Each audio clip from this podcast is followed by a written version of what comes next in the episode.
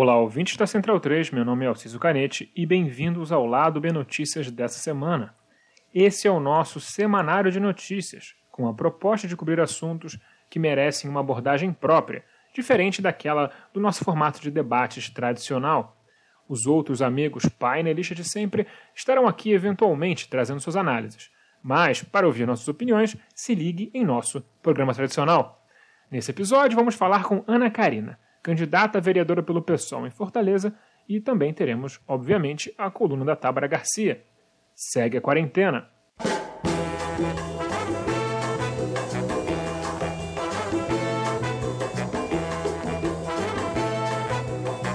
O lado B do Rio está se dividindo em muitas frentes para cobrir as eleições para as câmaras municipais do país da melhor maneira possível. Aqui no Notícias entrevistamos semanalmente candidatos de esquerda com chance de eleição em suas câmaras que sejam de fora do eixo Rio-São Paulo. Os ouvintes nos trouxeram muitas sugestões e acredito que teremos uma demonstração diversa de como lutar e se organizar, seja em pequenas ou grandes cidades, e como isso é importante e funciona. Nesta semana recebo Ana Karina, candidata pelo pessoal para a Câmara Municipal de Fortaleza. Ana é professora de ensino médio, militante no movimento feminista e por educação inclusiva e fez boa campanha para o Senado em 2018. Ana Karina, é um prazer ter você aqui. Bom, para o ouvinte que não te conhece, você foi candidata a senadora pelo pessoal na última eleição, teve aí quase 317 mil votos, boa parte deles na capital, e agora é candidata a vereadora em Fortaleza. É, quais são as suas principais plataformas e os seus principais, enfim, objetivos é, nessa campanha? Ok. Bom, primeiro agradecer demais tá, a possibilidade aí do lado B do Rio de estar tá podendo falar um pouco sobre o que eu defendo, né, as principais propostas.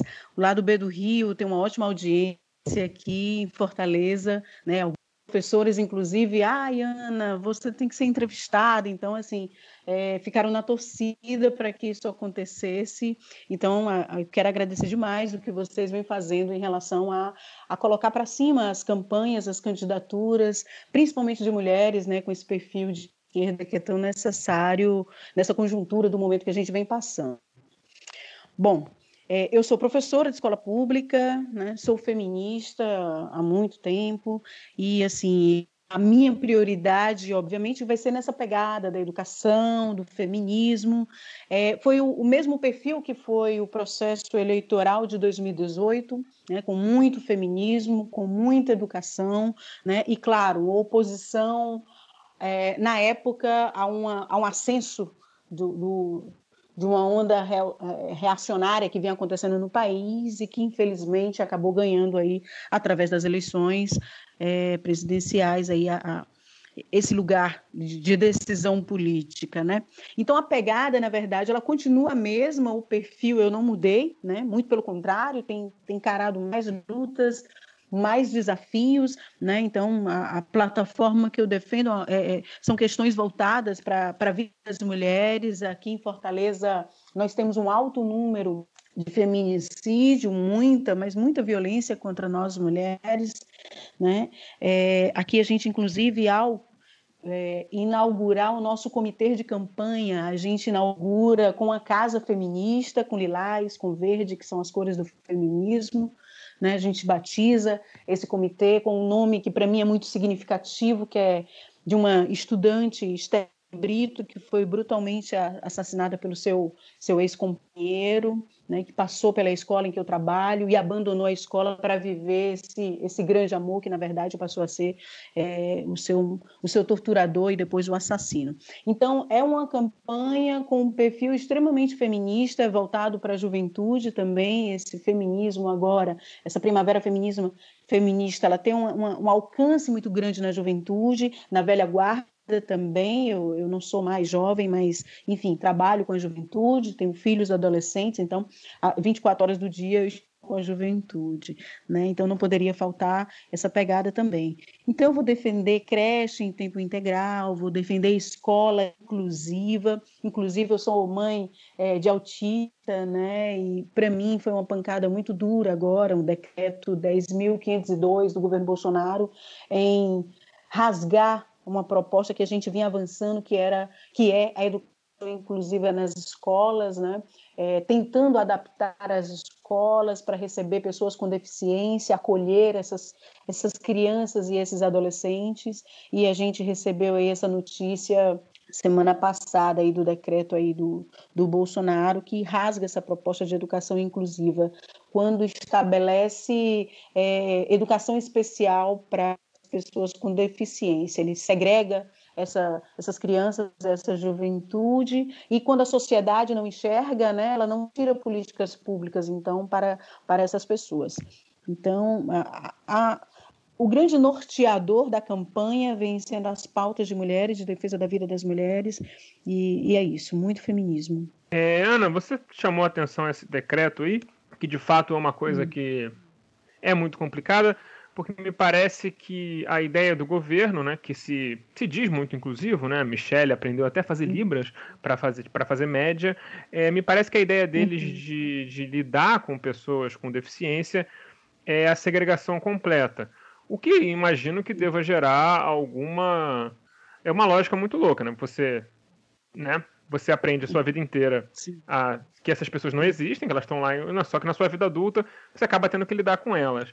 É, como é que você aí, como mãe de, de, de autista e tendo lá um, a sua posição aí de, de querer que seu filho seja incluído na sociedade, óbvio, é, como é que você vê esse decreto e, e, esse, esse, pensamento de que, que dá para esconder essas crianças ou que isso seria melhor para elas de alguma forma? Pessoal, Císio, a gente vinha tentando, inclusive, trazer para as escolas. Eu sou professora de escola pública, a escola em que eu ensino tem em média 2.100 estudantes. Só eu, Ana Karina, esse ano de 2020, que foi, digamos assim, congelado durante essa pandemia, só nesse ano é, eu tenho 880 estudantes, né? Então, 800, 880 estudantes que eu lido toda semana, todos os dias, manhã e tarde. E eu tenho estudantes autistas de vários níveis, eu tenho estudantes com Down, cadeirante, surdo, enfim, cegos. Eu tenho uma, uma variedade de estudantes, porque a sociedade ela é diversa, então a escola pública ela é diversa, né? E existia, já havia sentido uma necessidade muito grande de formação mesmo por parte da, dos professores para poder é, acolher de forma adequada. Existe uma bandeira histórica de luta na educação, que é reduzir o número de estudantes por sala de aula. Você, você deve imaginar, poxa, uma professora é, conseguir dar aula para 880 estudantes em uma semana, né? Como é que a gente dá conta? A gente não consegue dar conta porque a gente tem salas super, superlotadas, com mais de 40 estudantes, né? De, de uma diversidade imensa. Então, independente da, das pessoas com deficiência, nós conseguimos chegar a, todas esses jovens, a todos esses jovens. Né? Eu sou professora de ensino médio, né? então é olhar para essa realidade do público estudantil que eu com quem eu trabalho é muito preocupante esse decreto, muito preocupante, porque a gente vinha numa batalha de fazer reforma na escola e adaptar o banheiro para cadeirante, a gente vinha fazendo as rampas, brigando por rampa nas escolas, né? A gente vinha é, brigando por capacitação de professores, porque não é tão fácil assim, o processo pedagógico ele é, ele é muito múltiplo, né? E a aprendizagem, então, é, ela, é, ela é maior ainda, né? E a gente precisa desse, dessa formação é, para que a gente possa lidar com essa juventude tão diversificada, né? respeitando, implementando a democracia e fazendo com que realmente esses jovens eles entrem na escola pública, mas eles fiquem, eles sejam realmente incluídos, né? Incluir não é só é, matricular, incluir é permanecer, deixar esse jovem na escola, né, até terminar o seu ensino médio e depois adentrar em uma universidade pública e conseguir concluir a universidade pública. Para que isso aconteça, nós temos que dar condições a isso. Né? Então, quando o governo Bolsonaro ele estabelece o decreto 10.502, ele simplesmente. É, a gente não vive uma, uma opção de, de self-service na educação. Ah, eu vou aqui, eu vou escolher é, eu quero uma escola assim. Não é, não é dessa forma que acontece. Se a gente vê na batalha de todas as escolas públicas serem inclusivas, é o caminho correto para a educação. Né? E aí, quando ele estabelece escolas específicas, é, é terrível, porque as outras, a, a, grande maioria das escolas, as chamadas escolas regulares, ou as escolas profissionais, profissionalizantes, escolas de tempo integral, elas não vão estar né, na pegada de alcançar essa inclusão tão desejada que a gente vinha tendo. Né? Então, é uma segregação, sim, a gente sabe que Infelizmente, o serviço público, apesar de, de, de, que chega à maioria da população, é, ele carece muito do ponto de vista da qualidade, né? precisa avançar em muitas coisas, né? qualificar muitas coisas, e a educação a gente sente isso. Então, a gente vive hoje uma pandemia e a gente está sem aulas presenciais por uma questão de segurança, até porque boa parte das escolas públicas não a maioria, mas uma parte muito significante delas, não tem infraestrutura como banheiro, como saneamento básico, como pia para poder lavar as mãos, água, não, não tem. Então, assim, a gente precisa avançar muito no processo de inclusão, né? E aí passa por reformas e por formação de professores, formação continuada. E essa formação pode ser uma imposição, ela tem que ser estimulada. Eu, como professora, é, eu trabalho 200 horas, significa manhã e tarde, eu não posso fazer uma formação à noite, seria criminoso contra a minha vida até, né? Porque eu tenho uma vida pessoal também com os meus filhos, com meu companheiro. Então, assim, a formação ela precisa ser uma formação que possa é, ser acompanhada no horário de trabalho, estimulada para que o professor né, possa ser valorizado aquele que que adentra nesse processo de, de formação continuada. Então a gente vinha nessa batalha de avançar nisso. E quando o governo Bolsonaro baixa esse decreto, é um grande ataque para todos nós.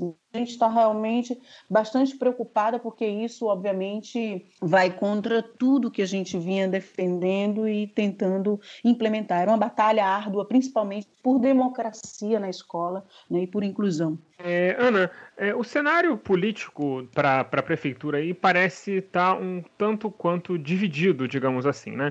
É, se na última eleição para governador o PT e o PDT fizeram algum tipo de aliança, dessa vez tem a candidatura do PSOL com o Roseno, tem as candidaturas da Luiziane e tem uma candidatura do PDT um, agora o nome me fugiu porque não é um cara muito famoso aqui no, no sul. Sarto. Mas assim, o Sarto, isso.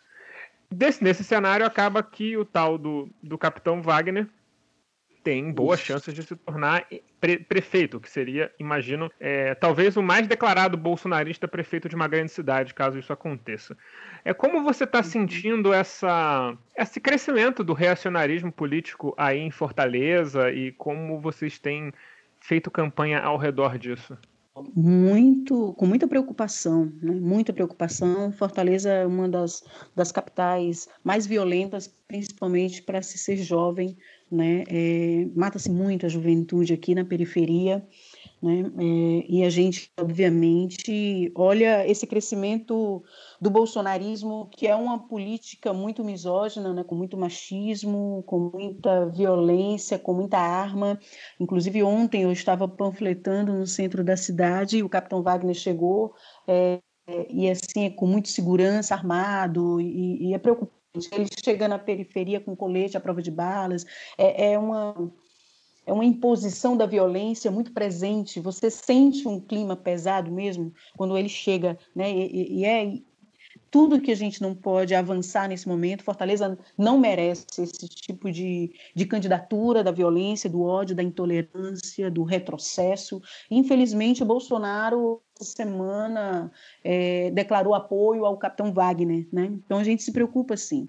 Agora, uma coisa que você falou que é muito importante sobre a unidade, né? A unidade ela se constrói nas lutas, né?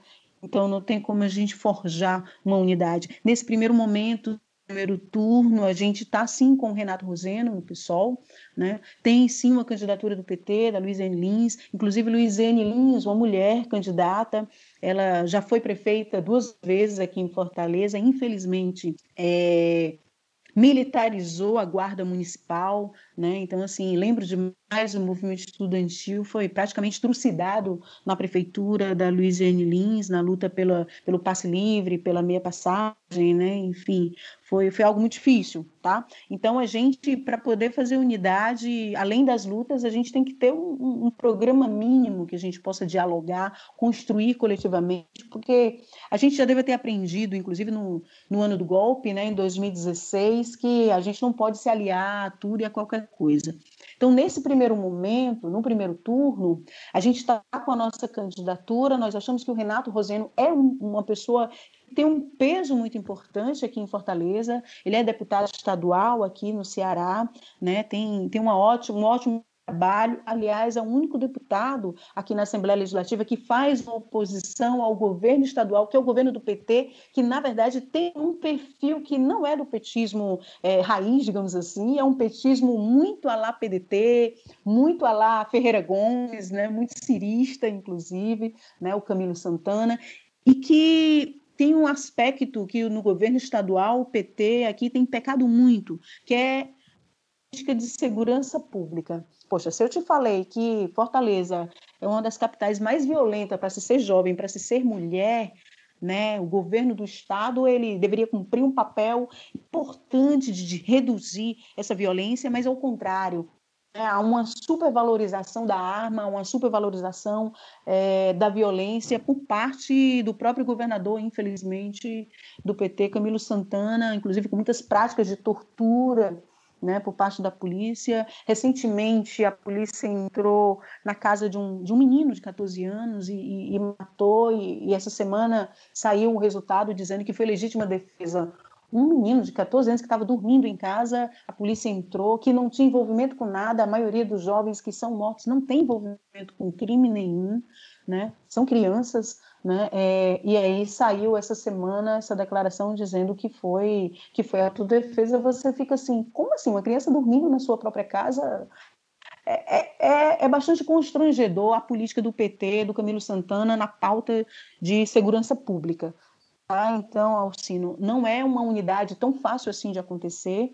Não nesse primeiro turno. A gente acha que é importante manter, sim, uma cultura socialista, ecossocialista, com uma pegada muito forte em defesa da vida das pessoas. A gente precisa dialogar e oferecer um caminho, né, um caminho alternativo que vai contra esse, esse crescimento do, da onda reacionária.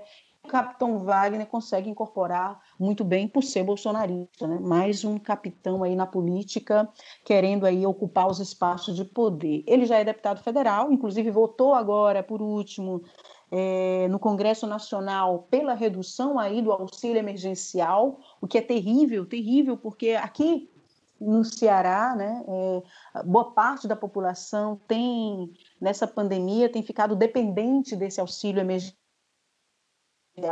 Então, é criminoso essa votação que o capitão Wagner fez de reduzir o auxílio emergencial de 600 para 300 reais. Engraçado, porque hoje eu entrevistei uma candidata vereadora de BH, a Isa, e ela também tratou essa questão de, de ter a esquerda armando a guarda municipal por lá também.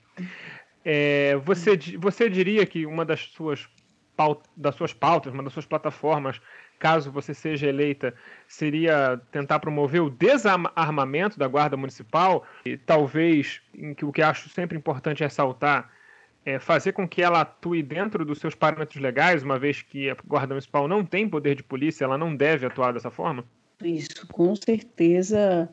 Nós somos totalmente contrário a essa política de armamento, né? Nós somos contra. É, isso não é papel não só da Guarda Municipal, mas a gente tem sim, o PSOL tem um projeto de desmilitarização até da Polícia Militar que apesar de ser uma política estatal, né, do, do, governo estadual, mas nós temos batido muito nessa tecla, inclusive com algumas candidaturas antifascistas, de policiais antifascistas por vários, várias regiões do país. Né? Então, para nós é algo é, como é um princípio a defesa da vida das pessoas, então a arma é uma lógica totalmente contrária que precisa ser negada assim. Né? Então a nossa juventude ela precisa viver, ela não, ela não merece morrer como esse governo e essa prefeitura ela vem estimulando. Olha só, é, eu moro em um bairro central da cidade, que é um bairro muito com a juventude universitária muito presente, os centros universitários aqui é muito forte no bairro em que eu moro. Mas eu também, obviamente, chego até os bairros mais distantes da periferia e os finais de semanas na periferia são, são recheados de reggae, ou era, né? Nas praças, né? Na, então era, era movimento cultural popular da juventude que não tem como pegar um busão tarde da noite depois para voltar de madrugada para assistir um show, por exemplo, na praia, né? Que aqui também é o lugar dos mega shows, né? Os governos sempre fazem isso, na verdade voltado mais para o turismo e para a área nobre, né, que é a área do litoral aqui, mas quando você vai para a periferia, a grande diversão da juventude tem sido saraus, né, os slams, tem sido é, os regs, e infelizmente eu, eu felizmente eu participei de alguns regs nas praças, né, de, de, bairros aqui da periferia, e infelizmente eu me deparei com a realidade muito cruel, a cavalaria chega e chega para parar tudo, às vezes chega atirando, né, para dispersar a juventude que nada mais está fazendo do que um reggae, se divertir na praça, né, ou seja, até mesmo sem investimento da própria prefeitura, sem investimento do próprio governo do estado, a juventude produz a sua própria cultura e a, o estado chega até essa juventude de forma muito truculenta, repressiva, né, e violenta, né, através da arma, através do do aprisionamento. Eu tenho estudantes, por exemplo, que na, lembro mais uma história muito interessante em 2018. Eu estava durante a campanha, eu recebi a ligação de uma mãe, disse assim: "Você é professora de fulano?" Eu sim sou. Ela é porque ele está preso aqui na delegacia da criança e do adolescente, pediu para eu ligar para você, porque ele disse só você poderia ajudá-lo. E aí eu fui atrás de advogado, né, um menor de idade foi preso porque a polícia fez um baculejo e encontrou um cigarro de maconha com ele, né, um cigarro de maconha e um jovem de 15 anos passar pela delegacia da criança e do adolescente, ser torturado nesse lugar. Então, assim, é muito complicado a, a política de segurança pública que a gente tem visto por parte, que sim, também por, infelizmente, por governos de esquerda. Você comentou aí da, do, dos regras e tudo mais. É, como você acha que uma prefeitura pode ajudar esses ambientes de cultura a poderem se desenvolver e a poderem acontecer de forma segura, organizada e sem risco da polícia chegar esculachando todo mundo. Olha, eu acho que a polícia ela precisa ser bem orientada, né? Porque não é que a polícia pode o que ela quer, não é que ela não receba ordens de cima, então o governador ou o prefeito, através da, da, guarda, ele, ele cumpre um papel de comando, né? E a gente precisa formar policiais né, que não tem essa, essa violência, digamos assim, como prioridade, né? Muito pelo contrário. Né, as abordagens não pode ser, os baculejos não pode ser de forma tão truculenta, principalmente contra o, o jovem negro. Né? Esse sim sofre muito né, com a abordagem da polícia. A abordagem da polícia precisa ser outra, né, precisa ser uma abordagem humanizada. A polícia não pode chegar no espaço de cultura e de atirando ou colocando o cavalo por cima do jovem, está erradíssimo. Né? Então, a gente precisa ter uma formação para práticas é, policiais e que não seja a militarização, que não seja o armamento, que não seja a tortura, que não seja a violência. Aqui, durante um tempo de crise econômica que a gente está vivendo, a gente tem uma presença muito forte dos jovens pulando catraca de ônibus, né? Por quê? Porque é, não tem o dinheiro para pagar o ônibus, né? não tem o dinheiro para o lazer, não tem o dinheiro para a escola, e aí pula catraca. E é muito comum, infelizmente, é, às vezes esse jovem é levado até um terminal de ônibus e lá tem o quartinho da tortura. Olha só, já é conhecido o quarto da tortura, onde a guarda municipal recebe esse jovem com muita violência e, obviamente, com tortura. Isso aconteceu muito no ano de 2016, até que os empresários de ônibus resolveram aí mudar aí a, a subida e a entrada de ônibus para evitar esse, essa postura da juventude de pular catraca. Por que, que não tem passe livre para a juventude? Né, para que estimule o jovem, inclusive, a ir voltar para a escola, a ir para o lazer e voltar, se quiser ir para um lugar mais distante né, da sua casa. Então, é muito ruim essa prática de alianças aí dos empresários com a guarda municipal e com essa, esse enfrentamento com a juventude mais pobre da cidade, né, de uma forma muito truculenta, muito violenta. Tem que acabar com isso. Não, não pode continuar. Essa é a única forma que Estado chega até os mais pobres, né, através da violência. Está errado isso. Ana Karina, muito obrigado pela sua participação. Não pode pedir voto, mas pode deixar seu recado. ok, muito obrigada mais uma vez é muito importante o espaço que a gente consegue receber minimamente, né? Nós da esquerda praticamente somos, somos invisibilizadas, essa, essa é a verdade. E o que eu desejo é uma eleição, uma eleição muito difícil, muito mais difícil do que foi 2018, é uma eleição atípica, né, com a pandemia no meio, né, tá difícil de chegar até as pessoas, tá difícil de se enxergar aí o nosso projeto, então agradecer demais esse espaço. Dizer que essa eleição tem que ser a eleição do feminismo, a eleição das mulheres, nós precisamos trocar, mudar esse perfil de homens na política, de homens violentos, de homens que são construídos, inclusive focados na, no carro, então só pensa no asfalto, no viaduto, ou na, no brinquedo da arma, e aí só vai pensar na violência.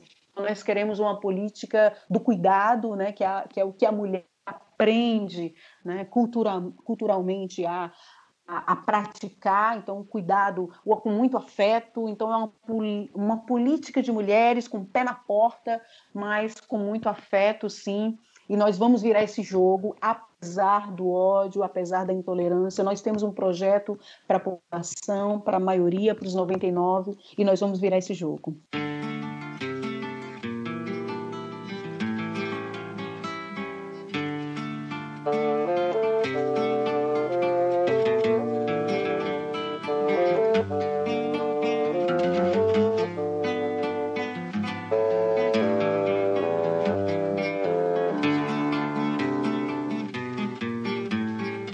Do Rio é produzido com a ajuda financeira de nosso financiamento coletivo no Padrim. Se você gosta de nossos programas e quer que continuemos a produzir cada vez mais e melhor, considere se tornar um apoiador você também. Nossas faces de apoio começam de apenas R$ reais por mês. Acesse padrim.com.br barra Lado B do Rio e nos ajude como puder. Caso prefira, temos uma nova opção de pagamento. Procure por Lado B do Rio em seu PicPay e nos apoie por lá para a sua maior conveniência. Se não estiver podendo ajudar financeiramente, não tem problema, nos ajude divulgando o nosso programa e também o nosso feed para seus amigos, para seus colegas, conhecidos e qualquer pessoa que você precisa nem gostar muito, mas que pode gostar da gente. Feito nosso jabá, passemos para a coluna da Tábara.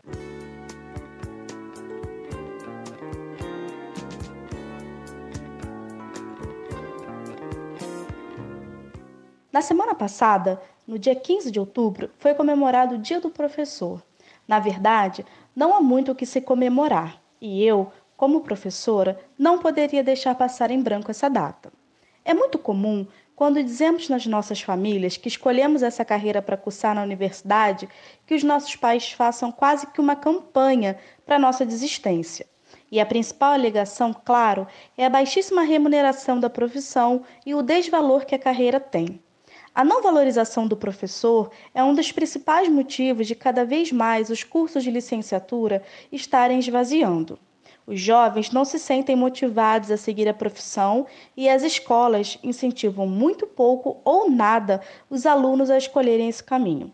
Geralmente, as carreiras mais pesquisadas em feiras de profissão ou em debates sobre cursos universitários são as profissões tecnológicas, as engenharias, as biomédicas e, claro, o direito como uma profissão clássica de respeito e admiração social. Com a crise econômica que o Brasil atravessa, nem as profissões ditas bem remuneradas têm remunerado tão bem assim. Vimos cada vez mais o processo de uberização das profissões, vimos cada vez mais o processo de uberização das profissões e, nos últimos três anos, a uberização literal na vida das pessoas. Quantos de nós já não fizemos uma corrida com carro de aplicativo cujo motorista é engenheiro desempregado, advogado sem casos para atender ou mesmo professor tendo que aumentar a renda com as corridas, cada dia mais disputadas entre diversos aplicativos e milhares de desempregados precisando ganhar dinheiro. A reforma trabalhista deu margem para que as empresas contratassem trabalhadores de forma ainda mais precarizada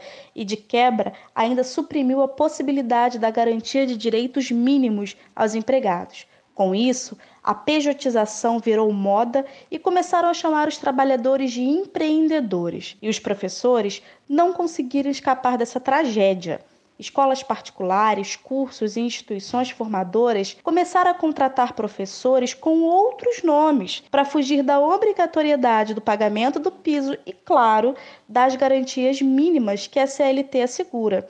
Com isso, os professores encontram hoje vagas de trabalho em instituições privadas com os nomes de instrutores, monitores, facilitadores, educadores, assistentes de desenvolvimento e assessores pedagógicos e, dentre outras palhaçadas, né? Porque a gente tem visto isso aos montes. Na educação pública, o caos está dado e a vida dos professores está cada vez mais precarizada. E por quê? Além da falta de estrutura física nas escolas, para a realização de um trabalho com qualidade, a desvalorização do professor se dá em vários âmbitos, e um dos primeiros e mais importantes fatores é o salarial. No Rio de Janeiro, os professores estaduais estão sem reajuste desde 2014 e, com a inflação, o salário tem sido menor a cada ano. Por exemplo, o salário inicial de um professor no estado, com carga horária de 16 horas semanais, é R$ 1.100. Sim, gente. Um professor estadual no Rio de Janeiro ganha praticamente um salário mínimo. Ou seja, com essa renda, é impossível, num lugar tão caro como o Rio de Janeiro, sobreviver com somente uma matrícula pública. E aí entra um outro grande problema: a sobrecarga de trabalho. Como o professor ganha muito pouco, como o professor ganha muito pouco, ele precisa passar em vários concursos ou dar aulas em várias escolas e às vezes em todos os turnos, manhã, tarde e noite, para ter um salário, digamos que razoável. Além disso, o plano de cargos e salários e os incentivos à continuidade de estudos na pós-graduação, por exemplo, são baixíssimos e os professores acabam ficando desmotivados para estudar, seja porque não vão conseguir ter o retorno econômico desse investimento ou simplesmente porque não vão ter tempo hábil durante os cursos para total dedicação. Afinal, eles precisam trabalhar em várias escolas em vários horários. E aí, como é que se faz um mestrado e um doutorado dessa forma? Diante disso, o professor acaba ficando num ciclo muito duro de desmotivação e desvalorização. Além disso, eu não vou nem me aprofundar sobre as violências que os professores sofrem, tanto em sala de aula pelos alunos, como pela sociedade, e por que não dizer sobre a violência política que o Estado brasileiro tem tratado os profissionais da educação. Afinal, da onde saiu o projeto Escola Sem Partido e as fake news como uma madeira de piroca? Estas são claras tentativas de desmoralização dos professores. Por isso, nessa semana, eu preferi não citar dados ou fazer uma coluna mais pessoal, porque fui criada por uma professora que tirava do próprio bolso para comprar material para a escola e para os alunos, sem contar as vezes em que vi tantos colegas meus, gente, sendo professores, psicólogos, conselheiros tutelares e até mesmo cuidadores de tantas crianças. Minha participação hoje poderia ser em tom de comemoração, mas a gente não tem o que comemorar.